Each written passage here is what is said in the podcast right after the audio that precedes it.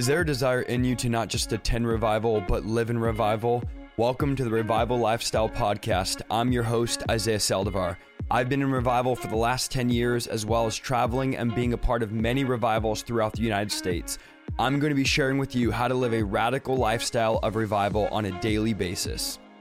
Tonight, tonight, we are starting tonight the book of Colossians. We're going into the book of Colossians. If you have your Bible, here's the thing I want to tell you is make it fun tonight. Make it a fun thing with your family. Get your friends together on Monday nights when we go through the verse by verse, order pizza, get your coffee and make this exciting. I believe that one of the reasons why God is having me do the verse by verse every few weeks or every other week is to bring excitement back to the Word of God. I, w- I want to get people excited about the Bible. There's supernatural transforming power when we read the Word of God. If you want to know who God is, what He's like, what Jesus is like, what His plan is for your life, we need to get in the Bible. Without the Bible, there will be no revival. So get excited. Make these things a family night. Come on, we do family night at the movies, family night at the, the, this, family night at the vacation spot. Do family night in the Word of God. Show your kids that you're excited about it. Put out your Bible, take your notes, get your kids a Bible so that you can show them that God is not boring. God is not boring. Excitement for God's word is returning. I believe this in Jesus' name. We are going into the book of Colossians, part one. What we'll probably do is do chapter one tonight and then do chapters three through or two through four the next week because four and three are really short and two is a little bit longer, but one is the longest the most meat chapter in the book of Colossians. So this should only take us about two weeks, but we are on a journey, if you didn't know, to preach every verse out of the New Testament on live stream on YouTube. And so far, we've done the entire book of Revelation, we've done the entire book of Acts, we've done the entire book of Romans, the entire book of Ephesians, Philippians, and now Colossians. So we're working our way slowly but surely. Some of these take five to six months each, but we are working our way through the entire New Testament. For all of those people that say, oh, Isaiah doesn't really preach the Bible or do the Bible, uh, I don't know what to tell you because we've literally done like 50 something hours of verse by verse teaching. We're using the New King James. So if you're like, oh, it doesn't make sense, what version are you using? We're using the New King James Version. So I highly recommend to grab a New King James Version Bible so it's actually word for word what we're going to be using. I also read the NLT, but for my verse by verse, I like to use, new, use the New King James Version. Okay, this letter is from Paul. This was written around 60 to 62 AD.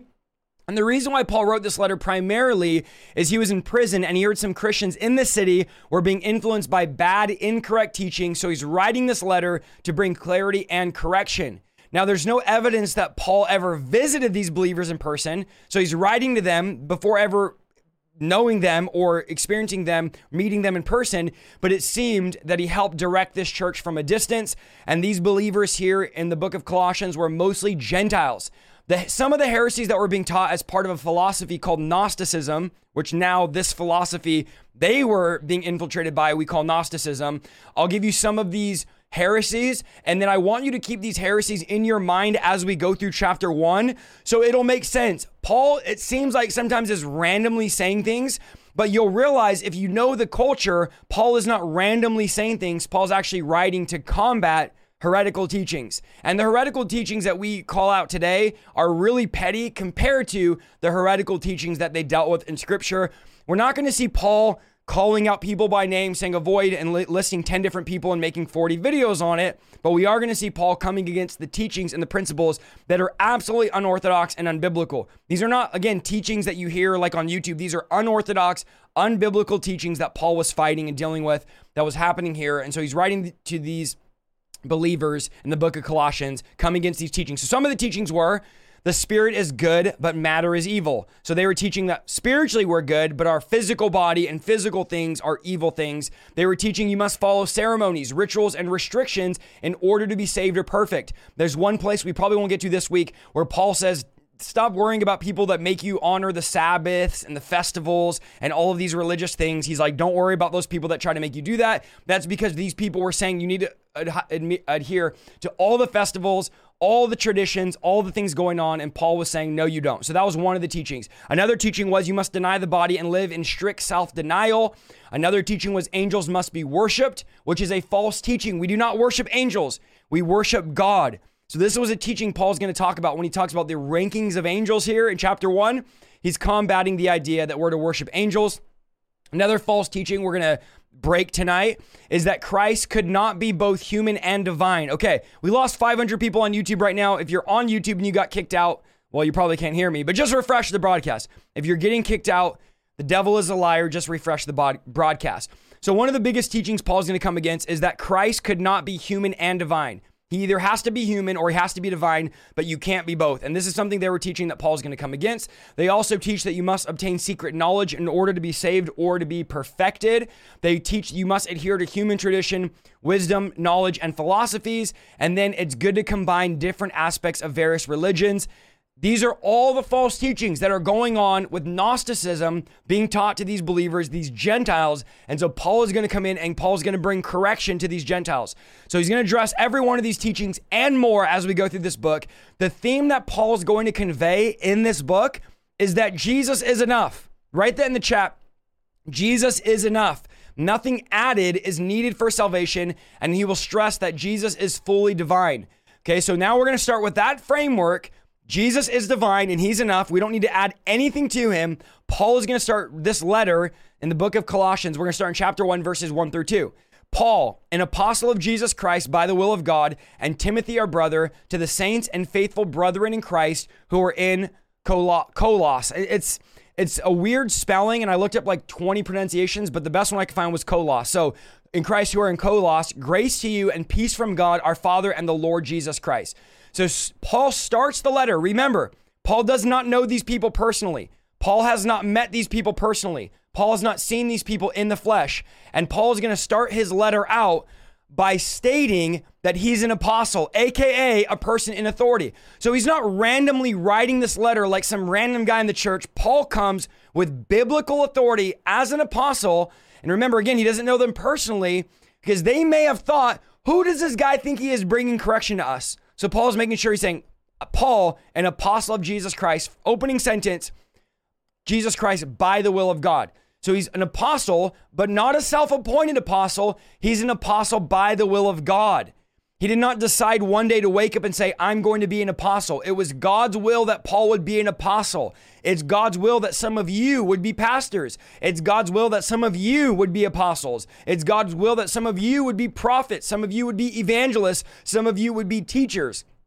It is a false teaching to say there's no more pastors, there's no more apostles, there's no more prophets, there's no more teachings. Ephesians chapter 4 clearly says that God has given this fivefold ministry to the church. Some apostles, some prophets, some teachers, some pastors, some evangelists. These are active today. God is still doing it. There's no verse in the Bible that says these have passed away that God is no longer appointing apostles, prophets, pastors, and teachers. Do we still need them? Of course we do. And they're still happening today. But Paul is saying, I am an apostle. So the question is, well, who, who appointed you?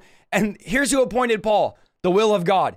And this is why Paul was able to come and say to the religious people, I don't care what you have to say or what you think about me. He says, You did not approve of me. You did not call me. You were not the one that knocked me to the ground on the road to Damascus and save me and speak to me and open up my eyes to what I was doing. It was Jesus. So, not worried about people that didn't call me. Why do we spend so much time and so much real estate in our mind worrying about all these people around us that didn't call us? Did you hear what so and so said about you, Isaiah? Why should I care?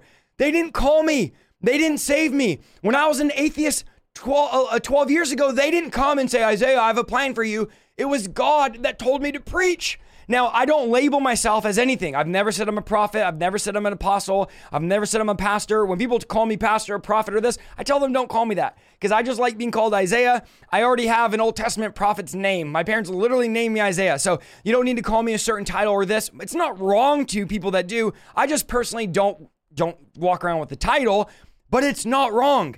Paul was an apostle by the will of God. So can God still call people by his will? Of course he can. Could God still appoint people? Of course he can. You probably shouldn't be an apostle if God doesn't appoint you. You shouldn't be a prophet if God doesn't appoint me. You shouldn't be a leader if God doesn't tell you to be a leader. Paul says, don't long, don't desire to be a teacher. We're going to be held at a much higher judgment. I, I'll tell you this one thing. If it wasn't for God calling me when I was an atheist 12 years ago and changing my life and saving me, I would not be doing this. I did not wake up one day and go, hmm, I know my lifelong dream has to be a police officer, and I went to college for that, and that my whole life that's all I wanted to be, and I was going through the process to be a deputy sheriff. I know that's like what I want to do, but maybe I'll just instead preach for, you know, preach, I guess, and see what happens. Friend, if it wasn't for God, I would have never had open doors to preach. I would have never preached. I would never be here doing these lives. I would never be making content. I would never be preaching anything if it wasn't for God calling me. So, again, I'm not saying I'm an apostle or prophet or none of those things, but the very reason I'm preaching the gospel is because of the will of God. It was God's plan for me and God's purpose. And this is one of the reasons why you can't knock me off and get me just and get me, you know, frustrated like, "Oh, somebody made another video about me." People make a video about me every day, and I don't lose an ounce of sleep because I know who called me. Now, if I called me, maybe I'd be like, well, maybe I shouldn't be doing this because you know all these guys are making videos about me,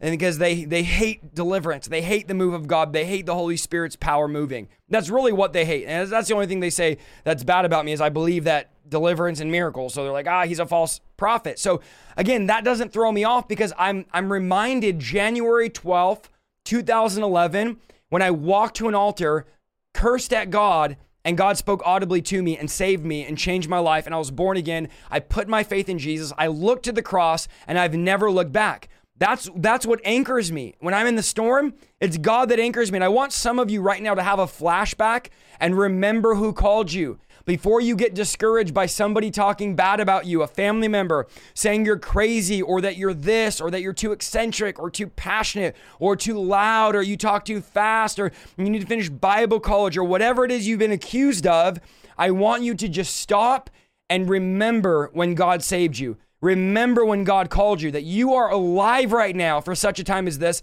because God spared your life. Type one in the chat if you in a literal sense, should be dead right now if it wasn't for God. Like, you know, only do it if you know. And I'm going to be the first one to do it. Only do this if you know that you know that you know you 100% should be dead, but it was the grace and the mercy of God that spared your life, that called you to preach, that anointed you, and that mandated you. Okay, then let me ask you, why are you worrying about people that didn't spare you? If it was if it wasn't for God, you would be dead. If you typed one in the chat, you are living on borrowed time. You are living on borrowed time because you should have been dead if it wasn't for God. So you're now living on borrowed time. So now that you're on borrowed time, the time belongs to God because He spared you. Spend the rest of your life serving Him. That's my theory. Should have been dead for sure multiple times, but for sure, for sure at 12 years old when I accidentally hung myself and an angel literally pulled me off of a rope hanging in a metal barn. So, like, verifiably, I should be dead 100%. But God pulled me off that rope. And so now, from 12 years old till now I'm 31, I've been living on borrowed time. My life doesn't belong to me. I should be dead if it wasn't for the grace of God. So God pulled me off the rope for a reason. It wasn't just to warm a chair. It wasn't to, to cower at people that were talking bad about me. It was to boldly proclaim his gospel. So I say all that to say, and this is why we're going to go through only chapter one, because these are all very, very meaty what we're going to talk about here. Paul's not self appointed, he's appointed by the will of God. The Greek word for apostle is apostolos, and it means one who is sent out. That's all apostle means. It's a sent one, it's someone that was sent out. And in Paul's case, who sent Paul? God sent Paul. God said, Paul, go preach. Go preach the message of the gospel to the Jews and the Gentiles. Paul also affirms these believers by calling them two things saints and faithful brethren. Paul uses the word saint, and it doesn't mean someone that has a super special position in God or someone that's perfect. The word saint means set apart, sanctified, consecrated, or holy. Every Christian is a saint because their sins have been cleansed by Jesus' death. So that qualifies you to have a special relationship with God and to go to heaven. So salvation is not just one day I'm going to die and float up in the sky. Salvation is I couldn't have a relationship with God before. And without the death of Jesus and resurrection, it was absolutely impossible to have a relationship with God, but now I can have a real relationship with God. And thankfully, this is not about earning the title of a saint. This is not about earning my salvation or earning some type of brotherhood. This is about not what I've done, but what Jesus has done. So being a saint is not something I can do in my own strength, but being faithful is something I must choose to do. So they are saints and faithful brethren. Saints, it's a position that I have because I'm in Christ. Faithful brethren is something I choose to be. Faithfulness, write this down, is a trait that we choose to include in our lives. We choose to become faithful and be faithful. It's a daily decision to say, I'm going to stay faithful to the plan and purpose that God has on my life. Basically, being faithful is I'm going to keep showing up. Even if I don't feel like it, I'm going to be faithful. Even if I don't want to pray, I'm going to be faithful and pray. Even if I don't want to read the Bible today, I'm going to be faithful and read the Bible. Even if I don't feel like fasting, I'm going to still continue to fast. Even though I don't feel like going to church, I am faithful. It's, it's a characteristic of the divine God that I serve. It's, it's a characteristic of God. Faithfulness. It's a godly attribute. Our God is faithful. That means God always shows up. Name one time where God didn't show up for you. He's faithful. He never fails. He's he's never like just not there for us. God doesn't just flake out on us. God chooses to be faithful. If you're one of those flaky Christians that are up and down, back and forth, you need the faithfulness of God. Come on, don't leave this broadcast tonight. I'm preaching to somebody. You need the faithfulness of God. Faithfulness is what keeps me going. There are many, many, many days. I want to just be honest as possible with you guys where I don't want to record. I spent the other day I think like three hours thinking of video ideas, praying about video ideas, reading parts of the Bible, trying to stir up some type of inspiration to make a video. Because I'm like, man, I've I posted over a thousand videos. Like, what can I possibly talk about? And like three, four hours at the end of it, I had no idea. I still had no idea. I was like, I didn't even make any progress. But I kept praying, I kept reading, I kept searching for some topic, something God is saying, some inspiration. And then, boom, the Holy Spirit dropped something on me, and I made the video, even though I didn't feel like making the video. I didn't want to make the video. I didn't want to prepare notes. I didn't want to go and look through the scriptures. But you know what? Faithfulness rises up in me. The faithfulness of God to say, even when I don't feel it, I just keep showing up. I just keep showing up. This is a divine attribute that we need. Lord, I need faithfulness tonight. Lord, I want to be faithful. I'm tired, Lord, of being so flaky. You got to get so tired of just not showing up all the time, not showing up to prayer, not showing up to church. Not it's so isn't it so much easier to not be faithful and to be flaky? And this is why some of your your guys' marriages are falling apart because you don't know the concept of faithfulness. It's not my wife is gives 50% and I give 50%. It's I give 100% regardless of what my wife gives. See, if it's I give 50% and she gives 50%, then what happens the days she only gives 20% or 30% or 10%? Or what if your spouse is an unbeliever and they only give 5%? Then your marriage fails. But if you say, I'm showing up giving 100% every time, I don't care if you give 5%, 20%, 50%, 70%, I'm giving 100% in this marriage because I am faithful. When I made that, that covenant at the altar saying, yes, that till death do us part, I committed to faithfulness that no matter what, I'm going to stay by your side. Well, I don't really know anymore. I don't really feel it anymore. She doesn't look the way that she used to. Neither do you. Reality check, neither do you. Well, I just don't feel the love anymore. Love is not a feeling. Love is not some emotion or some fuzzies down your back or some honeymoon thing. This is about being faithful and saying, I made a commitment to God. I made a commit. I'm preaching to somebody tonight prophetically. I made a commitment to my wife and I'm not going to break that commitment. So I don't care if she doesn't do her part or he doesn't do his part, I'm showing up 100% of the time, whether I feel it or I don't feel it. And I'm going to do this until I feel it. I'm not going to praise when I feel it. I'm going to praise till I feel it. I'm not going to worship and read when I feel like it. I'm going to do it till I feel like it. I'm going to develop faithful habits. If there's one thing I can get to you tonight, it's stop being so flaky. Start being faithful. It's God's attribute. And there's nothing worse than a faithless Christian. Being faithful is just showing up. Just keep doing it. Just be faithful. I remember I was a part of a church that I literally couldn't stand going to. And I told my uncle, who is the pastor of our of the awakening our ministry we were having the awakening but also a part of a church. And i've been to multiple different churches in the last you know years in my early days before the awakening was like a full-time church. And i remember this is like what nine years ago now? I was like i don't want to go. I don't have this. And i never experienced god that was complaining. He said you know what? We just got to be faithful that's one thing my pastor always taught me. Even if you don't feel it, even if you don't want to show up, just be faithful. Even if you're in a dead church, but God has you there, which God did have me there, even though it was dead, just be faithful. Just keep showing up. And I remember him saying that Isaiah, just be faithful. God will honor you, just be faithful. And the more I was faithful, even to a church I didn't even want to go to, God was faithful to our revival. God was faithful to our ministry. So somebody needs to catch that tonight. Just be faithful. Colossians chapter 1, verses 3 through 4. We give thanks to God, to the God and Father of our Lord Jesus Christ, praying always for you, since we heard your faith in Christ Jesus and your love for all the saints. So Paul didn't start his letter by attacking the heresies and say, these are all the heretical teachings that you guys have received. Paul didn't even address the heresies in the beginning. Paul starts by saying, I'm always praying for you. Now, oftentimes when we see heresy or someone involved in heresy, we're concerned and we go directly to them and tell them what we think they're doing is wrong or what they need to do, rather than saying, I'm praying for you before I write to you. So, oftentimes we need to pray first and then talk later. How often do we even pray for someone and trust that God will lead them out of whatever they're caught in? Imagine this you prayed for people as much as you gossip, gossip about them. Imagine if we went to God in prayer before we attacked them on social media. Imagine if you spent less time gossiping, less time accusing, less time attacking, less time going after, and more time in prayer. This is what I've learned in the last few years. The less you pray for someone, the easier it is to gossip about them. The less you pray for someone, the easier it is to attack them. So the more you pray, the harder it is to gossip. The more you cry out to God and intercede for them, the harder it is to attack them. So instead of praying on them, P R E Y I N G, we need to pray for them, P R A Y. Some of you are P R E Y. You're praying for people and praying on people. And God is saying, let's start praying for them instead of bad mouthing them in comment sections. Guys, let me. I don't know if you know this, but you're going to be accountable for what you comment in these comment rooms, these chat rooms. You get up in these comment sections, so and so's a false teacher, so and so's a heretic, and you're talking all bad and all mess about all these people. You don't think that you're going to be accountable for your idle words. You think God's like hears what you say but doesn't know what you type.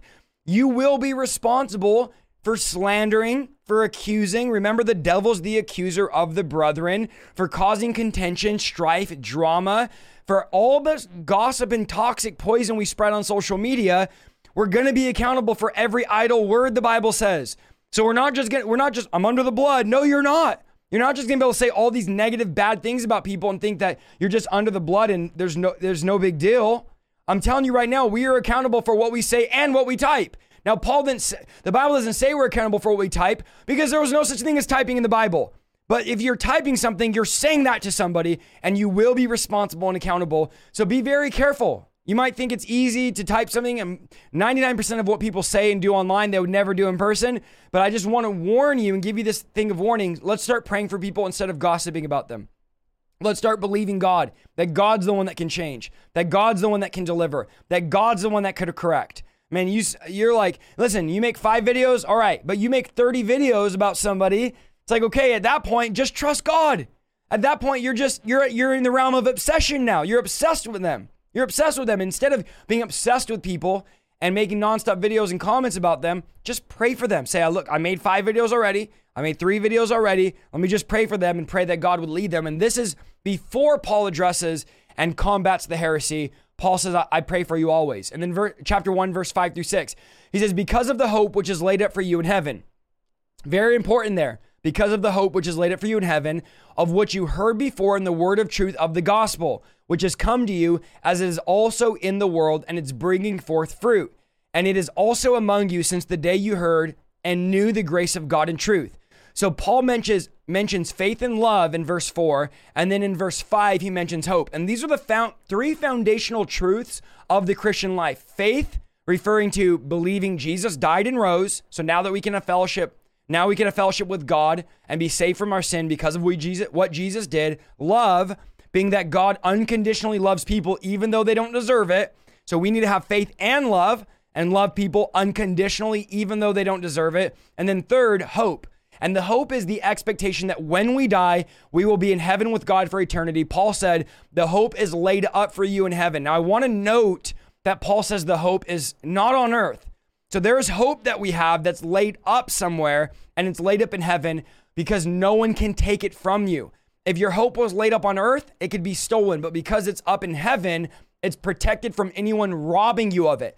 So your salvation's in heaven. Your salvation is not an earthly thing. Nobody can take your salvation. Nobody can rob you of your salvation. Nobody can steal your salvation from you. The only way that you can not have this hope stored up in heaven is if you choose to turn from God. And I'm going to show you that once again tonight. I'm going to show you how once saved, always saved is a false doctrine. And I'll show you that again explicitly here tonight in Colossians chapter 1. But the thing is, no one can rob me of my hope. Nobody can steal my hope. You can take everything from me. You can take my house, my car, my family, my this, my that. But the hope that I have is a heavenly hope that is stored up eternally that nobody can steal from me. He also mentions how the gospel is bringing forth fruit in all the world. When you preach the gospel, it will produce fruit. I know you've been preaching to friends and family and you think that nothing's happening and you're discouraged. Going, Isaiah, I've prayed for them and preached to them a million times. But just know that the gospel has power to bring forth fruit in all the world. And the Greek word for gospel is evangeli- evangelion, and it means the good news. It's where the word evangelist comes from. It's the good news of Jesus. The good news that Jesus' death and resurrection makes a way where there was no way. We go from being at war with God to now at peace with God. Know this, friend, that before Jesus died and rose, there was there was not a pathway for humanity to have peace with God what all the prophets couldn't do. All throughout the Old Testament, they try restoring fellowship, restoring what God did. None of them can do it. So God Himself steps down, enters earth, and now does what nobody else can do Himself. Dies for us on a cross, raises from the dead. May, oh, this should make you excited tonight, and makes a pathway where there was no pathway, makes a way where there was no way. We were at war with God, the Bible says. We were enemies. We were sold to slavery. The devil owned us. And Jesus comes and says, Not anymore. I'm going to make a way with God. It's also good news because it's a free gift, meaning, and I'm just helping you guys here, you don't need to work for it or earn it. It's not what, what we do to make it happen, it's what Christ already did that makes it happen. So, no amount of good works will be able to gain a salvation. That we can't earn our salvation. We can't earn our way into heaven. It's good news also because you get to start over. Think about this. The gospel, the message of the good news of Jesus, the born again message of Jesus is a brand new start for a person where God takes your sin. You live this wicked life. You go, think about this 30 years of every debauchery, every immorality, every type of lust, every type of bitterness, violence, anger, every bad thing you can think of. And there's no way for you to start over. To start over, you'd have to be born again in your mother's womb. And we all know you can't go back in your mother's womb and start over. There's absolutely no way to start over. You've ruined your life. You've made every bad choice. You are going to stand before God guilty of every single punishment of life and uh, of eternity in hell. Yet Jesus comes and says, Here's some good news. Because of my death and resurrection, you now get to start over. What? You're telling me after every bad, somebody needs to put a hallelujah in the chat. After every bad decision I've made for 30 years, 50, 70, 80 years, I've lived in constant sin. I've broken every law twice, three times over. Right now, because of the mercy of Jesus Christ and what he did, I get to be born again and get a fresh start. And you're going to take my sin. Friend, this is something no pill can offer you, no therapy can offer you. If you had a billion dollars in the bank, you could not buy a second chance at life. Yet the good news is you get to start over. The best thing that you could ever hear is that you get to die and start fresh. This is why I don't get when we preach the gospel, like, oh, you know, come to the altar and invite Jesus in your heart. I'm like, what? No, the gospel is you die with Christ. That's the the best thing that could ever happen to you is that you get to die and start over. You become a new man. If any man be in Christ, the old is dead and the new new rises up. We need to stop telling, oh, Jesus loves you, just invite him in your heart. We need to tell people, hey, who wants to die and start over? Who in this room wants to lay their sin down, die, and then be resurrected a new person in Christ? That's the message Jesus Repent, turn. If any man, this is the message Jesus preached. It wasn't the soft, watered down, sour patch kid, compromised gospel these pastors out here in America preach. It was this If any man wants to follow me, he must lay down his life, pick up his cross. If he hangs on to his life, he will lose it. But if he lets go of this life, he will gain life. What, what in the world are you talking about, Jesus? Jesus was saying, This is the good news. You get to die, and behold, all things are made new, that you are a new person. This is what the world needs to hear. I mean, you come to me, I was an atheist, and say, Oh, Jesus loves you. I heard that my whole life. Jesus loves you. And guess what? I love me. I don't care about Jesus loving me. I love me. I was obsessed with myself and I was arrogant and prideful. I loved me. I didn't need to hear Jesus love me. I needed to hear Isaiah, you need to die. You need to die. You are full of sin, full of compromise, evil thoughts. Guys, I had the dirtiest mouth you can imagine. It was so dirty, my unsafe friends were like, I don't know if you should say that, bro. That's a little bit dark. I mean, I'm talking about a dirty mouth. I don't even know why. I wasn't raised that way. I was raised in a Christian home. My parents, I never heard either of them cuss in my entire life. We weren't allowed to watch dirty movies. I was sheltered. And around the age of 16, when I got a job, I decided I'm not going to go to church. I'm going to be, because uh, it's cool. I don't believe in God. I'm going to be an atheist. Whatever that even means. No one even knows what that even means. I'm going to be an atheist. I'm going to deny God. And then I just developed this dirty mouth, disgusting mouth, disgusting thoughts, wicked, evil, perverse. Every other word almost is a cuss word. Dirty jokes, just, uh, I don't even know the word for it. Demonic things I would say all the time. So, how is it then I go from just naturally nonstop, just dirty mouth cussing. The devil twisted me up like an Auntie Anne's pretzel. To now I'm at the altar in one less than a second.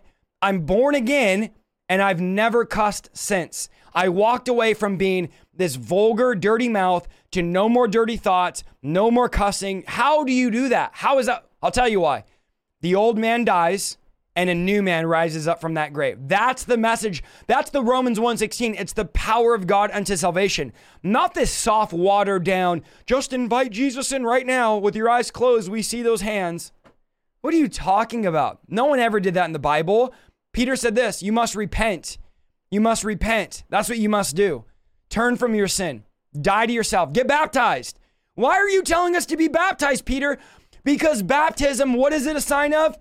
Death to the old man. Like the children of Israel, the Bible says, going through the Red Sea, God drowns the Egyptians. Baptism is God drowning the Egyptian in you.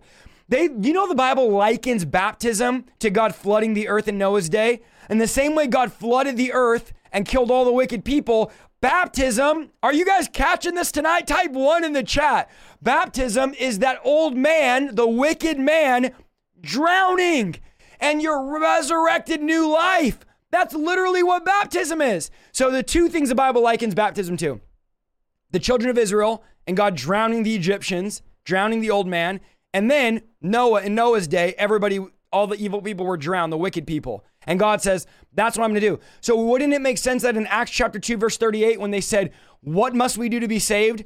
Peter didn't stop and say, All right, this is what we're going to do. Everybody close their eyes. And if you want to receive Jesus, keep your eyes closed, raise your hand, and then we see those hands. We see those hands. Okay, everybody repeat this prayer. Jesus, I believe you died. I believe you rose. Come into my heart. Okay, now we're going to have ushers give you guys a card and we're going to call you in a week and get you to try to come back to church next week and try to see if we can get you to be really radical and give 5% and then try to get you to be really radical. And if you are super radical, come to prayer and then just kind of keep coming and, you know, don't change your life. Don't die to self. No such thing as hell. You know, none of that, none of that doesn't really matter. I mean, we know Jesus preached that everywhere, but I mean, you need to get woke. It's 2022. No one wants to hear about dying. Nobody wants to hear about the cross. Like, come on, that's like totally not cool. That's not going to get good views and numbers. And that's we don't want to offend anybody. And the old man, you know, we don't want to offend him. So let's just make a bunch of fake converts that are not born again, that struggle their entire lives, but never give them the life changing message that Jesus preached. Death is essential. This is the good news. I know I'm going long on it, but you have to get this. We have to have good theology when it comes to salvation. Salvation is not just pray a quick prayer. This is real power that happens. You don't have to feel it. It's not about emotions or feelings, but it's about turning from that old man, death to self. You can't get around this. You can't be like, "Oh, that's an, that's, you know, a higher version." No, it's not. That's the entrance to the kingdom. The entrance to the kingdom is you must be born again. I'm confident in this because this is what he told Nicodemus. He goes, "You can't there's no way to perceive the kingdom without being born again. So there's not like another, a softer version of this. This is the message that Jesus preached and the disciples in the early church preach.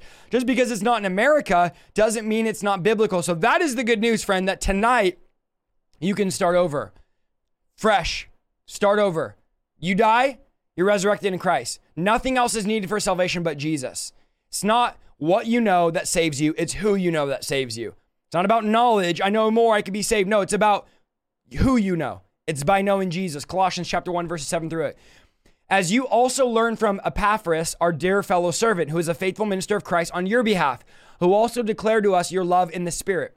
So Epaphras, a convert because of Paul's ministry, preached the truth about Jesus in that city, and a church was born. So this church, this book of Colossians, Paul's writing to, to these believers, they are a result of Epaphras preaching. And Paul acknowledges them at, him as their spiritual father and gives him the credit that he deserves. And evidently, Paul heard about the Colossian church from Epaphras.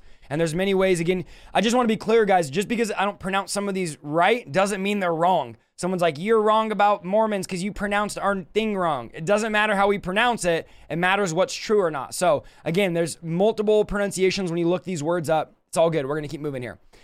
Colossians 1 9 through 12. For this reason, we also, since the day we heard it, do not cease to pray for you and to ask that you may be filled with knowledge of his will and the wisdom and spiritual understanding, that you, you may walk worthy of the Lord, fully pleasing him, being fruitful in every good work and increasing in the knowledge of God, strengthened with all might according to his glorious power, for all patience and long suffering with joy, giving thanks to the Father. When Paul says, I'm praying this for you, or this is what I want for you, underline, underline, underline. This is Paul's desire for believers. So I'm going to list the desires that Paul has for us. Okay. And we're going to remember these and go, these are great places to start. If you're trying to develop into a strong Christian, start here. Now, one of the heresies Paul is combating is the idea that you just get more knowledge. You don't need to live it, you just need to have more knowledge. That's Gnosticism more knowledge, more knowledge, more knowledge. We know there's a lot of Bible preachers that are full of knowledge and wisdom, but they don't walk worthy of their calling. They don't actually walk it out. So, what good does it make if I know every single verse about prayer, for example, but I never pray? What good does it make if I know every single verse about laying hands on the sick, but I na- never lay my hand on the sick? What, what good is it if I know every verse about Jesus casting out demons, but I never cast out demons? What good is it if I know every verse about fasting? Are you guys seeing this? But I never fast. So the problem is we have a lot of these guys that teach, teach, teach. They have all the knowledge and they they they're very shiny and they're very good speakers, but they don't apply the knowledge. And so we don't just want, we do want knowledge, but we don't just want knowledge, we want application. We want to actually walk out these things. So, what are the things Paul is praying for them about? What are the things that we all need tonight? Get ready to write some of these down. I'm going to break down everything Paul describes here quickly in Colossians chapter 1 verses 9 through 12. First thing is knowing God's will. Okay, so we want to know God's will. This is having spiritual direction for making decisions, knowing what God is God's way is in a situation.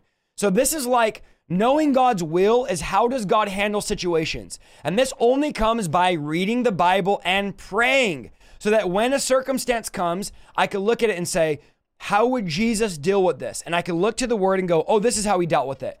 So getting to know Jesus, getting in prayer, reading the word of God will, will help me to, to develop a knowing of God's will. Like I know the will of God. So for example, I know when I pray for my family, it's God's will to save them.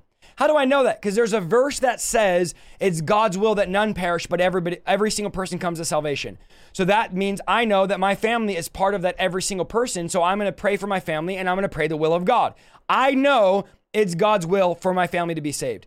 The Bible says, You and your whole household shall be saved. So I know God desires to save people. His will is nobody perishes. So I'm going to preach to people. I'm going to pray for people because I know it's not God's will that anyone dies and goes to hell and they're separated from Him.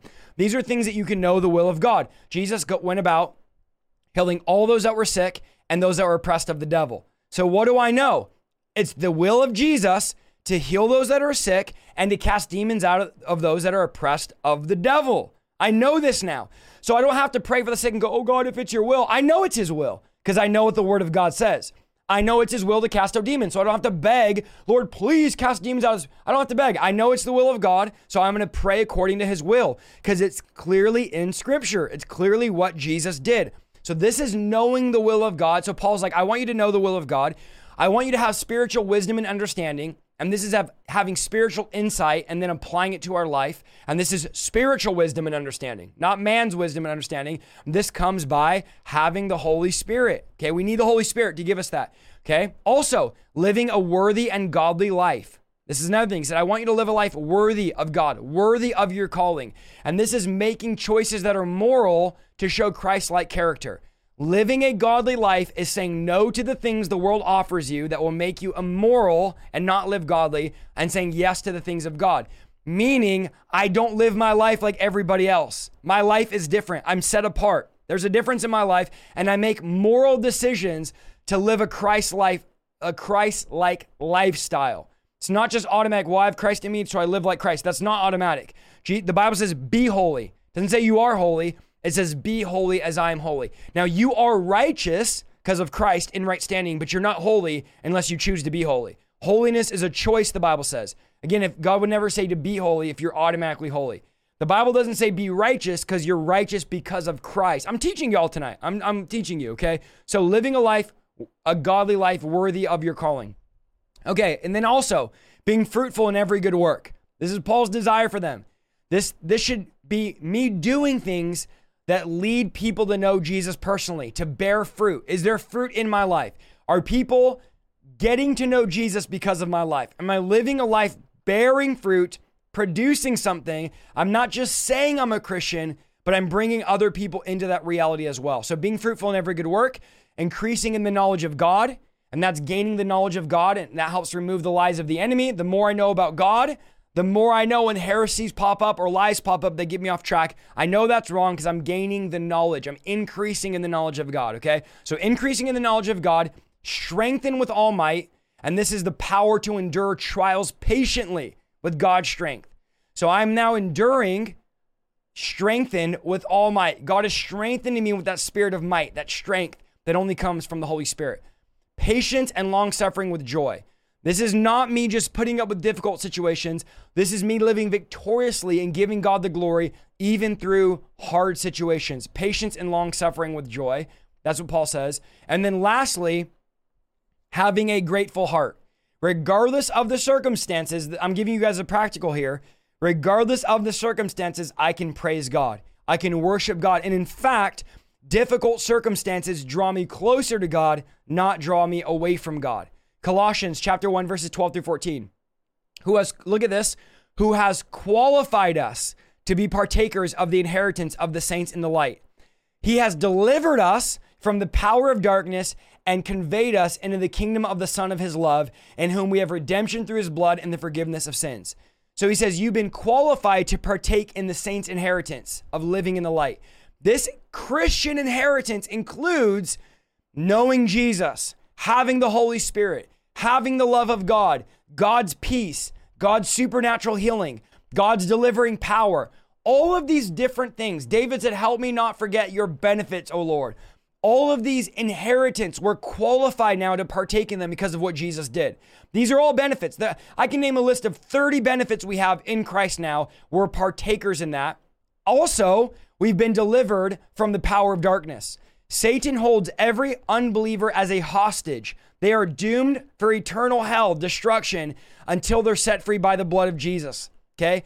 So we've been now, we, if you're a Christian, if you're not a Christian, you haven't been. But as a Christian, we've been delivered from the power of darkness. We've been delivered. The one translation says, we've been transferred from the kingdom of darkness into the kingdom of light. Think of it like you do a wire transfer from your bank account to another bank account. We were in Satan's bank account. Okay, and I'm using these terms so you understand.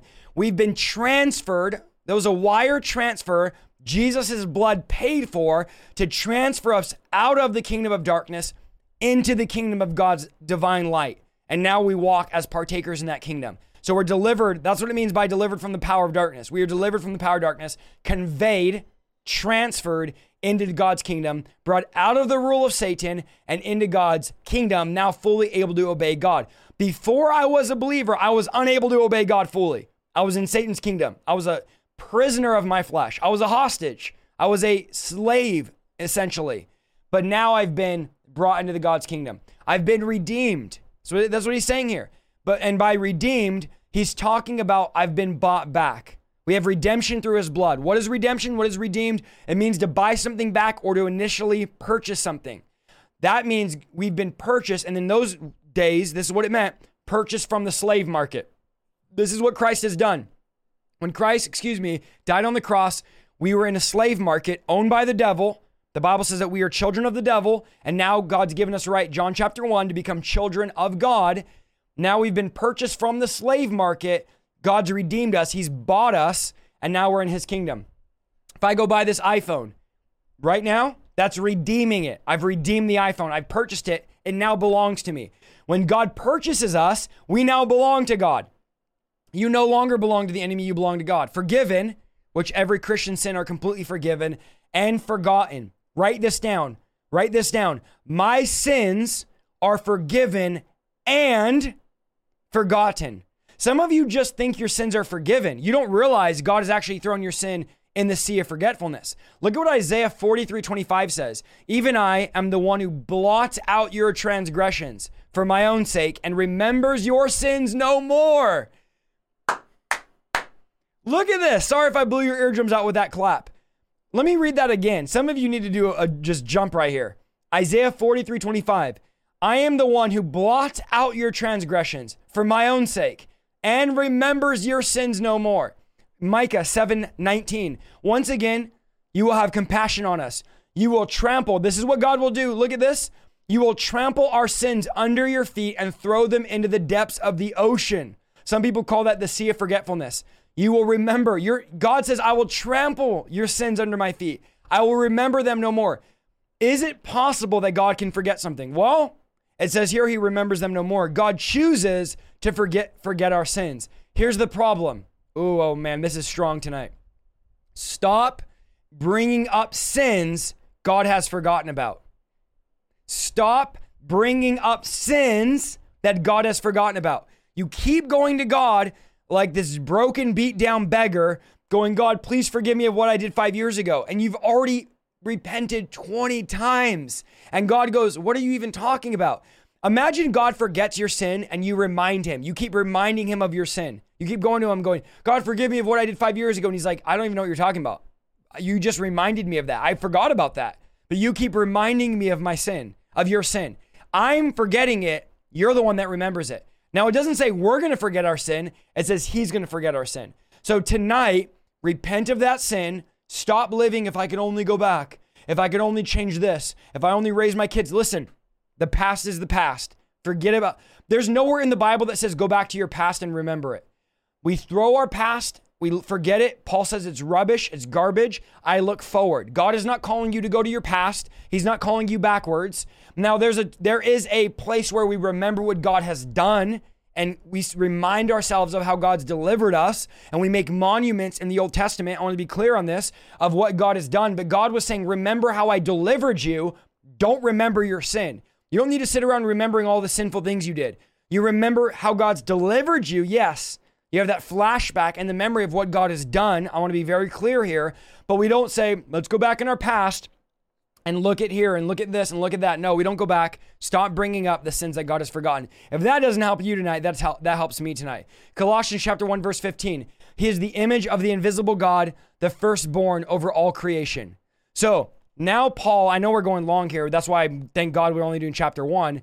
Paul is now going to transition from describing who Jesus is to, to now transition to describing who Jesus is and the authority he holds. And now, in the next few minutes, you will not be able to say Jesus wasn't fully divine after what I'm going to show you. Paul is going to combat the idea that Jesus was not divine. Remember, this was the idea that was being taught. Jesus isn't divine. That's what they were teaching. And this was a very prominent teaching. They basically taught Jesus is a prominent figure. He was just a very prominent person. Paul says he's not a just a prominent figure, he's a preeminent figure. And preeminence means he surpasses all others. He just is distinguished in a category of his own. So he's not just prominent, he's preeminent. That's Jesus. He is hands down the most important person to ever walk the earth. And that's not all. He's literally God in the flesh. He is, he was, and is God and reflects God the Father perfectly. And if you want to know what God the Father looks like, look no further than Jesus, who is the image of the invisible God. Okay? So, what is Paul saying in verse 15? He is the image of the invisible God, the firstborn over all creation. In one way to see Jesus is to see a mirror. Okay? A mirror, if you look at a mirror, you see your exact likeness. So, Jesus is the mirror image of God. That's the verbiage they're using. If you looked in a mirror, you see your likeness. If you look at Jesus, you see the likeness of God, fully God, fully man. And some of you, you scratch your head right now. You're scratching, going, I just don't understand this. Like, I don't understand how he could be Father, Son, and Holy Spirit. How could it be three and one? They're all God. They're all together, but they're all equal. Is there three gods? I get it. You're confused about it, but let me help you out here. You don't have to understand it. You're not God. The fact that you can't understand the Trinity does not make the Trinity false. It makes you finite. So we have all these guys that are like, the Trinity doesn't make sense. Where in the Bible does anything have to make sense? Where did God say this has to make sense for it to be biblical? A lot of stuff in the Bible makes no sense. How about this one? I want you to build a boat, but it's never rained before in history. Do you know that in Noah's day, rain, water had never in history fallen from the sky? Water, the Bible says, came out from the earth. Did you know that? So Noah's building a boat for a hundred years, and it's not one drop of water has ever fallen from the sky. And God says it's going to rain, Noah. By the way, I know it's never happened, but rain's going to come out of the sky instead of from the ground. Does it have to make sense? No, it doesn't have to make sense. Why? Because I'm God, and if I tell you to build a boat, don't don't ask me. Just build a boat. So we live our lives trying to rationalize God and rationalize eternity. And does this make sense? Let me just free you.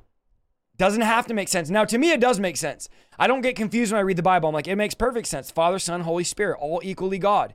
Three different forms, all equally God. Three persons, but one God. All it makes sense to me. But for those of you like, it still doesn't make sense, just give up the idea that it has to make sense. You're not God. You are finite. You're not, you're not infinite. You're not eternal. You are a finite being that has a limited understanding here on earth. Okay. One commentator says this Paul stresses that Jesus is the firstborn over all the creation. This is not saying that Jesus was born into the Godhead or Jesus was created, but that he preceded all of creation and is sovereign over all creation because he was the force that created it. Look at this. This statement refers to, refers to Jesus' place of authority because a firstborn human has superior position in the family. When Paul says that Christ is the image of the invisible God, he means that Christ came to give us a visible expression of a God who is invisible. That is why no one can access the no one with access to the Bible can claim ignorance of what God is like. Okay? So, very clear. Why does it say Jesus is the first firstborn over all creation? Not saying Jesus was born or created in the Godhead, like he wasn't there and then all of a sudden now Jesus was born first of creation. What it's saying is he holds precedence over all creation because he created, he was the first one there. He holds a superior position in creation, okay? So, again, if you've ever wondered what God was like, read the Gospels. If you want to know how God responds, look at the way Jesus responds. If you want to know how God deals with sin, look at the way Jesus dealt with sin. If you want to know how God the Father thinks about miracles or what he thinks about deliverance, look at how Jesus performed miracles and casted out demons. Colossians 1 16 through 17. This is one of my favorite portions in the Bible. For by him, capital H, meaning Jesus, highlight this, for by him all things were created that are on heaven and on earth. So now Paul is saying, not just things that you see, but heavenly things were created by him. So, what did Jesus create in creation? All things. Not one thing that's ever been created was not created by Jesus, okay? Just make that very clear. For by him all things were created that are in heaven and on earth. But then look, now Paul's to say not just that, but we're to introduce two different worlds now. Paul says visible and invisible. And then he tells us what he means by that, whether thrones, dominions, principalities, or powers, all things were created through him and for him, and he is before all things, and in him all things consist. So Paul says there's two worlds that we live in and we have to take account for. There's the visible world, which is temporary, the finite world. This isn't the visible world, okay? It's temporary. It's going to go away. That phone will not be here forever. My physical body is temporary. This body here, I know some of you, maybe yours is broken, maybe yours is beat down. Well, guess what? One day it's going to be gone, so don't stress. It doesn't matter. One day it's going to go back. From dust it came, from dust it will return. That's the visible realm. You all, you all know what that is, okay? But then Paul says there's also an invisible realm. Now, what is in the invisible realm? Paul says, and Paul breaks it down thrones, dominions, principalities, and powers. These are angel ranks of angelic beings. Let's just say it that way, whether good or evil. Because remember, Paul is coming against a heretical teaching that says you should worship angels. This is what they're being taught. Gnosticism's telling them worship angels. Now, Paul comes, it's like, Paul, what are you talking about here? Thrones, dominions. Paul is coming combating that, saying, understand that everything you guys think, you think you should worship angels. Paul says, no. Jesus created those angels. So the idea that Jesus is equal to angels, because again, this won't make sense if you don't know the context. The idea that Jesus is equal to angels is completely false. Jesus was the one that created the thrones, the dominions, the principalities, the powers, the ranks of angelic beings. Jesus created them. So he's far above them. Remember, Ephesians 6 says we wrestle against these spiritual things. These are spiritual rulers in heavenly places. We know that these creatures are in the heavenly realms, whether good or bad, whether a good principality or a bad principality. They're in the heavenly realm. We don't worship them because Jesus is far above them. He created them, they exist in him, and he holds all things together. Paul says they're created by him, through him, and for him. Write this Jesus is 100% always in control. There has not been a split millisecond where God was out of control. Jesus is always in control. Not only did he create them, but all of them consist in him, and he's the glue that holds all of them together. So let me ask you this question. If this verse is telling us Jesus holds the entire universe, visible and invisible universe together, okay? Jesus holds all of it together. What makes you think he's to let your life fall apart? It might feel at times like your life is falling apart, but if Jesus holds the universe, the visible and invisible realm together, created it, holds it together. What makes you think he's going to let your life fall apart? Why do we have this small view of God like my whole life is falling apart? I don't know what I'm going to do. Like you think God's going to let your life fall apart when he holds everything together. If God can hold the invisible realm and the visible realm together and every universe, planet, star, then how much more? This is a word for someone. How much more can God hold your world together and make sure that things around you don't collapse? We need to have more faith, excuse me, in the power of God than we do in the power of the enemy. He's the one that's holding all of these spiritual principles and all these things in the spiritual realm together. The devil is a liar. He's not going to let your life fall apart. Colossians 1:18 and he is the head of the body, the church, who is the beginning, the firstborn from the dead, that in all things he may have preeminence. So Paul keeps describing Jesus, and he describes Jesus as the head of the church.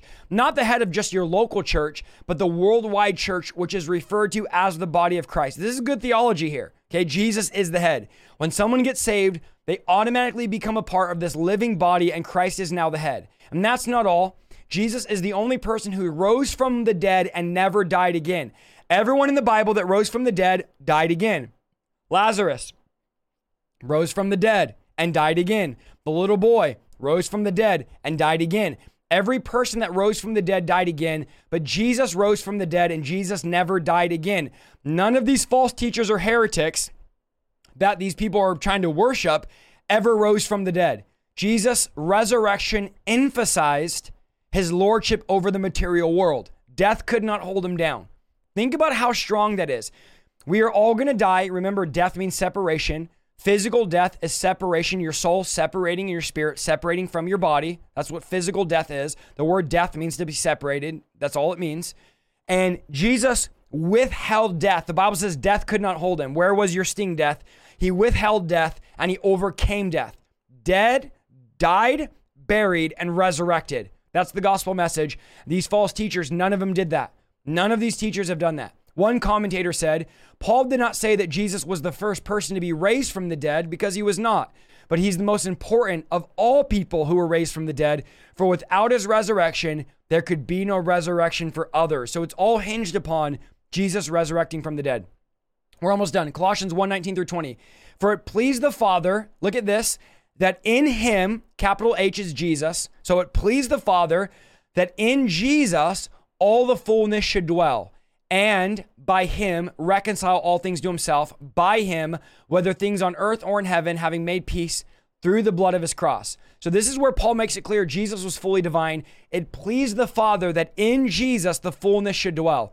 The fullness of the Godhead, the fullness of God dwelled in Jesus, and by Jesus reconciled everything back to the Father. Jesus reconciles us back to the Father. He makes a way where there is no way. Jesus is the only way to the Father. So Jesus' atoning death made it possible to have relationship with God once again. Okay? Colossians, so fully divine. Jesus, fully man and fully divine. Do not listen to anyone that teaches falsely Jesus was not divine. You heard it here first. Jesus was fully divine. Colossians 1 21 through 23. This is this is incredible. Look at this. And you, So now, okay, so Paul was talking about these believers. I'm just going to take it take you through the last hour here. Now he's talking about Jesus and his divinity and divine nature and everything Jesus did. Now, at the end of Colossians, we're almost done. Paul pivots and says, "And you." So now Paul's talking directly to us. Okay, well, he's talking to the church in Colossians, but uh, the letters also applies to us. And now you, who once were alienated and enemies in your mind by wicked works, yet now he has reconciled in the body of his flesh through death to present you holy, blameless, and above reproach in his sight. Wow. But look at this. If indeed you continue in the faith, grounded, steadfast, and are not moved away by the hope of the gospel which you heard, which was preached to every creature under heaven, of which I, Paul, became a minister. I'm going to show you that this is another place. We have tons of them, but here's another one where clearly once saved, always saved is a false doctrine. Because look what he says here. You were alienated, enemies in your mind, separated from God. Yet now, so look what happens now. Jesus has reconciled in the body of his flesh through his death to present you to God so you were alien, alienated, war with God, hated God, enmity, all the things, right? You had no peace. The Bible says you were God's enemy. You had no peace with God. Now you've been reconciled through his death to so now Jesus can present you to the Father as holy, blameless, and above reproach. Think about judgment day. When Jesus says, Father, I want to present to you Kelsey Griffin.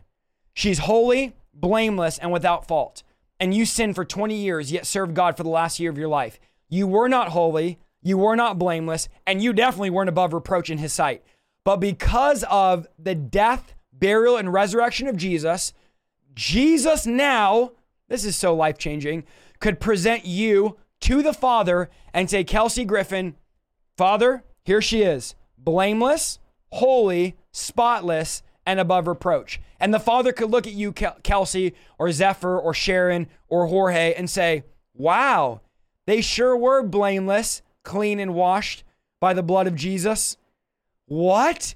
How is that possible? And you, you're like, I've broken every law. But because of the righteousness and the blood of Jesus, he can do that. But here's where the once saved, always saved people, they're going to get mad at me. They, they always get mad at me, anyways. But look at what happens here. He says, if. Here, there's an if. So this is not just live however you want, once saved, always saved. You can never lose your salvation. This right here proves once saved, always saved is false. Because he says, if. What's the if? In fact, let me do this. Hold on. Let's do this, okay? I'm gonna, I'm gonna show you it on screen. I'm gonna show you it on screen, okay? Look at what he says here. Where's the if? Okay, where's the if? Fullness should dwell, reconcile back to him and you who are once alienated enemies in your mind by wicked works. Look at verse 22. I want to highlight this. I want to show you this so you, you don't miss it. In the body of his flesh through his death. Above reproach his sight, okay? If indeed you continue. So, what do I need to do? Because this is very, very important. What do I need to do to make sure that I'm able to be presented to? Because I want to be presented to the Father. I want Jesus on that day of judgment to present Isaiah Saldivar to the Father. This is so important. Could be one of the most important things in all the Bible. I want to be presented as holy, blameless, and above reproach. I want to be. So, what do I have to do? I have to continue. That's what I have to do. This is the instructions in the prescription. If, so it's not going to happen automatically. The if says, here's what you have to do continue. What do I have to continue? In the faith, grounded and steadfast, and are not moved away from the hope of the gospel which you heard.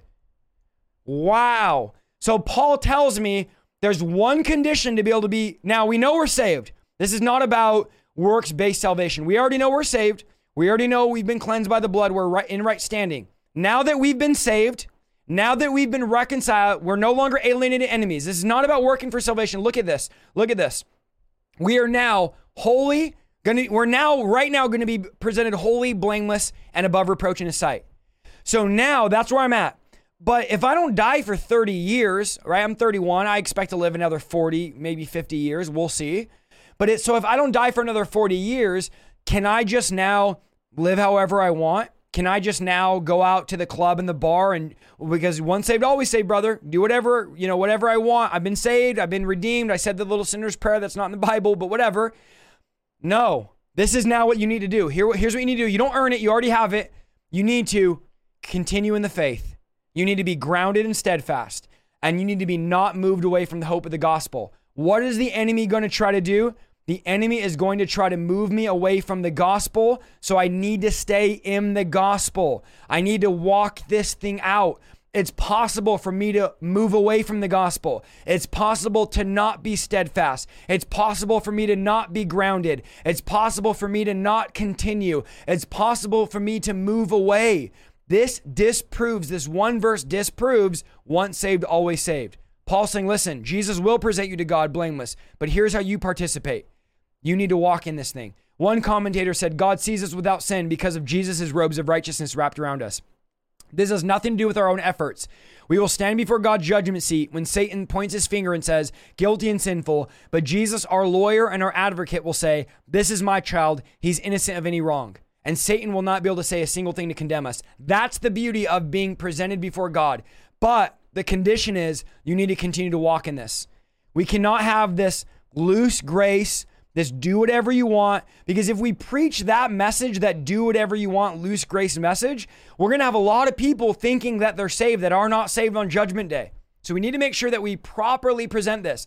Now, there's no way you can Greek your way out of this, right? Well, in the Greek, you know, in the Bible, there, and we try to manipulate and twist it to say once saved, always saved. Once saved, always saved is a false doctrine. Let's just be clear on that. It's a false teaching. Now, not everybody that believes it or teaches it is a false teacher, but it is a false doctrine because the Bible doesn't teach it. The Bible teaches the branches can get cut off. The Bible teaches there will be a great apostasy or falling away. The Bible teaches there's houses that are going to be blown over. The Bible teaches that there's names that will be blotted out. The Bible says if you're victorious, I won't blot your name out. So the flip side is if you're not victorious, I will blot your name out. So don't don't think and have a false sense of security because some nice tender-hearted teacher told you once saved always saved. You we've heard that many of you are saying I heard that in my entire life. The problem is there's no verse in the Bible that says you can do whatever you want and because you got saved once, you're always going to be saved. We need to walk out and work out our salvation with fear and trembling and take this thing serious, okay? We're going to end here Colossians. We're almost done. Chapter 1 verse 24 through 27. I now rejoice in my sufferings for you, and fill up in my flesh what is lacking in the afflictions of Christ, for the sake of his body, which is the church, of which I became a minister according to the stewardship from God, which was given to me for you, to fulfill the word of God, the mystery which has been hidden from ages and from generations, but has now been revealed to his saints. To them God willed to make known what are the riches of glory, the mystery among the Gentiles, which is Christ in you, the hope of glory. Okay, very basic. Paul describes the concept of the church as a mystery. In other words, it was hidden until Jesus' appearance. Until Jesus' life, death, and resurrection, people in the Old Testament could not understand how Gentiles and Jews could become one entity. But Paul comes and says, this mystery of how can the Jews and Gentiles get along and become one entity has now been re- made been made revealed through Jesus' work. What was once a mystery how clean and unclean can come together as one church is no longer a mystery. Christ has made that thing clear. Another mystery, just to give you an example, was the casting out of demons, because no one had ever cast out a demon until Mark 1 when Jesus showed up. So it was a mystery how someone could take authority over unclean spirits. Now we know Saul had an unclean spirit tormenting him. David would play the harp and it would temporarily leave him. But that was the only time we really see some type of deliverance in the Old Testament. But surely it wasn't permanent deliverance. Jesus shows up and there's an, a mystery of casting of demons. Jesus reveals to us, and that was him taking authority over unclean spirits. Okay. So Paul, again, is telling them that's the mystery of salvation was the Jews and Gentiles coming together, Jesus revealing that mystery. We didn't understand it, we didn't know, but now we do.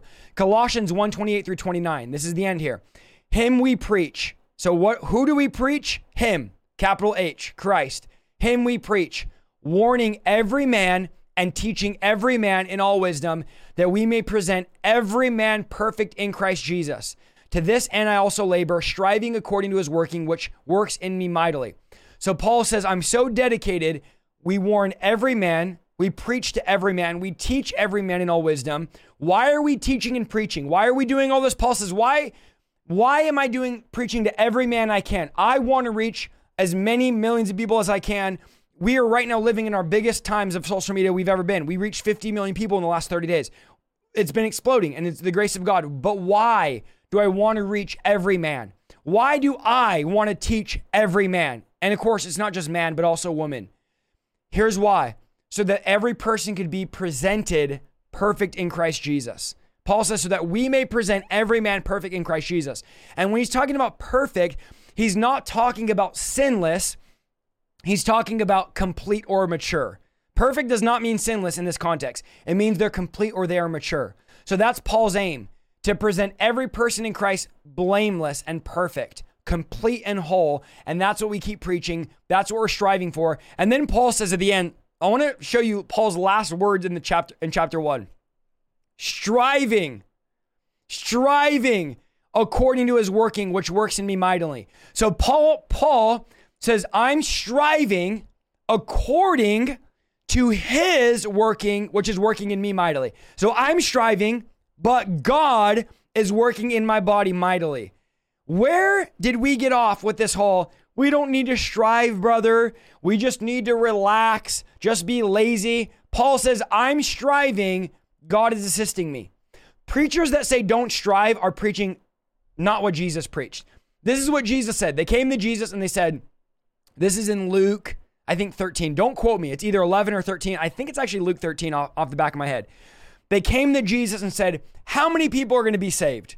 And then Jesus said, Strive. This is what Jesus said strive to enter through the narrow gate, for many will seek to enter, but be unable to. So Jesus says, You want to know how to gain entrance to the kingdom? Strive. And then here we have Paul saying, I'm striving. I'm contending. I'm fighting. Striving means you're you're working, you're fighting, you're contending, you're you're speaking out against, you're taking a stand. It actually literally means to take a stand. Yet we have a bunch of these watered down preachers saying, Well, I don't think we should be striving. What do you mean? Jesus said to strive, Paul said to strive. So we do strive, we do push, and we do, it's Luke 13. Okay, I was right. Luke 13. We do, go to Luke 13, you're going to find it, where they said, How many will be saved? Luke 13, 24. So we are striving, we are pushing, because the Bible goes on in Luke 13 to say, God is going to shut the kingdom of heaven, the door on those that seek but don't strive. So the seekers, God shuts the door on. The strivers, they enter in through the narrow gate. I don't I don't care. Look at me. I don't care if a billion preachers said we shouldn't strive. If Jesus said to strive, I'm going to strive. They're all wrong. Jesus is right. Let me make this very clear. If I say something and Jesus, Isaiah Saldivar, if I say something and Jesus says the opposite, Jesus is right and I'm wrong. If any preacher says something and Jesus says the opposite, they're wrong and Jesus is right. If Jesus says something, he's always right. This is one reason why I can stand firmly on the ministry of casting out demons because Jesus did it he told the disciples to do it, and now the Bible says all believers will do it. So I don't care if a billion preachers make a million videos that say we shouldn't cast out demons. You're wrong. Jesus is right. He did it, and he told the disciples to do it. You're wrong. Jesus is right. There's no arguing about this. This is what the Bible tells us to do. And then Paul reiterates what Jesus did. And that's Colossians chapter 1. And we'll, we'll our next video will be chapters 2 through 4. Father, I pray right now, every single person in this broadcast, I pray, Lord, that we would continue to push after you. We would continue to seek after you, Lord. We thank you for your righteousness. We pray, Lord, that you would break the spirit of laziness, this laziness that is on us. Help us, Lord, to teach every man. Help us to warn every man so that we may present them complete and perfect in Christ. I also pray, Lord, that you would help us tonight in Jesus' name to continue in the faith, to remain grounded and steadfast, and to be not moved away from the hope of the gospel which we heard. I pray, Lord, that we would stay grounded, we would continue in the faith so that we may be presented to you on judgment day, that Jesus, you would present us to the Father as holy and blameless, above reproach. This is, uh, guys, I feel this so strongly. Father, we're asking you to do this in us. Help us, Lord, to not stray from the path Help us not to leave and follow into fall into temptation and follow after other gods. Help us to walk according to your spirit and according to your way and according to your will. God, we pray tonight, Lord, that you would do what only you can do in our minds, in our hearts, in our in our lives. I pray, Lord, that you would just bring healing to the bodies of those. You said that we have the full inheritance. The saints have the full inheritance. And part of that inheritance is physical healing. So I pray, Lord, right now that you would heal bodies in Jesus' name. Every single person listening, I pray in Jesus' mighty name that you would be healed and made whole right now. All sickness, all disease would go in Jesus' name right now. Father, do what only you can do. Heal bodies. Heal bodies right now, Lord. Heal minds. Some of you, you need to repent.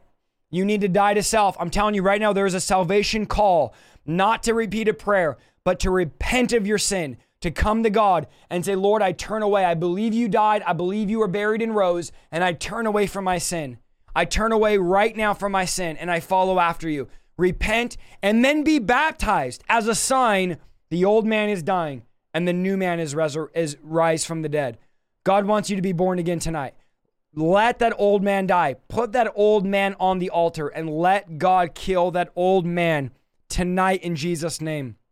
Somebody's being born again. Father, I just pray repentance over everybody. I pray the spirit of repentance over every single person listening right now. Bring them to their knees, Lord. Bring them to their knees. I pray a continual baptism of the Holy Spirit. Maybe you've been baptized before, but tonight, God wants to baptize you again. God wants to baptize you in His Holy Spirit once again. Lord, baptize us in the Holy Spirit and fire. Baptize us in your power and your anointing. Lord, we're asking you right now to do what only you can do in hearts. Baptize those in the Holy Spirit and fire right now in Jesus' name. Fill us with your Holy Spirit again, Lord. I pray, Lord, right now you'd fill me again. Come on, just put your hands up. Put your hands up right now. Put your hands out in front of you. Ask the Lord to fill you. You just need to ask. You need to repent, ask, be hungry, and be thirsty. That's all you have to do. Repent, ask, and be hungry and be thirsty. And Jesus said, Those that hunger and thirst shall be filled. Come on, right now. Fill us, Lord, with your Holy Spirit. Fill us, Lord, with your Holy Spirit. Break off religion. Break off compromise. Break off complacency. I hear the Holy Spirit saying He's going to break the chains of apathy off of you. He's going to break the chains of apathy and indifference. Father, help us from being so indifferent. Help us from being so idle and so lazy and so compromised. Break off the chains of complacency. Break off the chains of apathy in Jesus' name. Thank you, Lord. I feel a strong move of the Holy Spirit right now. There is a strong wave of the Holy Spirit. Lord, we pray, touch every person move into homes. I pray for revival homes to rise up in Jesus' name. I pray the power of the Holy Spirit to rise up. I pray the anointing of the Holy Spirit to fill your house, the fire of the Holy Ghost to move right now. We command every unclean spirit out in Jesus' name. Every unclean spirit, leave now. Let these people go. Be loosed in Jesus Christ's name. We command according to the authority that Jesus has given us.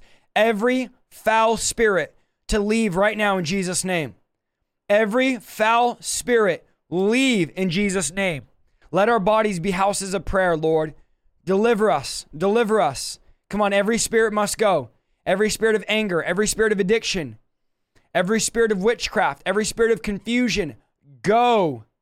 Go in Jesus' name. Every spirit of rebellion, leave these bodies in Jesus Christ's name. Right now, go. You have no power. You have no strength. The Lord rebukes you. Go now. Go now in Jesus' name. Every foul spirit, go in Jesus' name. Sickness, go. Spirit of infirmity, out in Jesus' name. Out in Jesus' name. Loose these men and women of God now. You have no power. You have no power. Leave this body now. Leave this body now. These people are not your home. Leave our houses now. We command every foul spirit dwelling in our home to leave our homes now. Lord, we pray that you would drive these spirits out of our home and you would fill our homes with the Holy Spirit. Fill our houses with the Holy Spirit in Jesus' name. Thank you, Lord. Holy Ghost, fill them. You are worthy, Jesus. We give you all the honor, the glory, and praise. Jesus, you are worthy. Jesus, you are worthy. We give you the honor, the glory, and praise. Sickness, go in Jesus' name. Demons, leave now. Leave now in Jesus' name. Father, fill them with your Holy Spirit. Heal stomachs, heal necks, heal backs, heal nerves. ligaments, tendons. Father, we pray healing power be released right now in Jesus Christ's name. Satan, you are a liar. The blood is against you. The blood is against you. Thank you, Lord. Have your way. Everything that is not of God, out now. Out now. Every curse, we break you now in Jesus' name. Every generational curse, broken in Jesus' name. Holy Spirit, have your way. Holy Spirit, have your way. Do what only you can do. Everything must go. You cannot resist the power of Jesus Christ, Satan. Loose them now in Jesus Christ's name. Thank you, Lord. Fill them with your Holy Spirit, Lord. Move in their houses, move in marriages. I pray, Lord, that you'd restore those marriages that are on the brink of divorce. I pray, Lord, that you'd restore those marriages that are on the brink of divorce right now in Jesus' name. God, renew them, restore them, and do what only you can do in Jesus Christ's name. We ask you, Holy Spirit, for marriages to be restored, marriages to be restored, minds to be healed, bodies to be healed right now. Lord, wholeness, wholeness, wholeness, and healing in Jesus Christ's name. Thank you, Lord. Fill them with your Holy Spirit. Fill them with your Holy Spirit right now in Jesus' name. Thank you, Lord. Thank you, Lord. Guys, just stay in the Spirit. Keep moving by the power of the Holy Spirit. God is moving tonight. That's part one of our book of Colossians. Amen. Type one in the chat if you were blessed by this, and we will continue on. We're working through Thank you so much for listening to this week's episode of the Revival Lifestyle Podcast. If you like what you heard, go to www.isaiahsaldivar.com for more content and please follow me on Facebook, YouTube, and Instagram at Isaiah Saldivar. See you next week.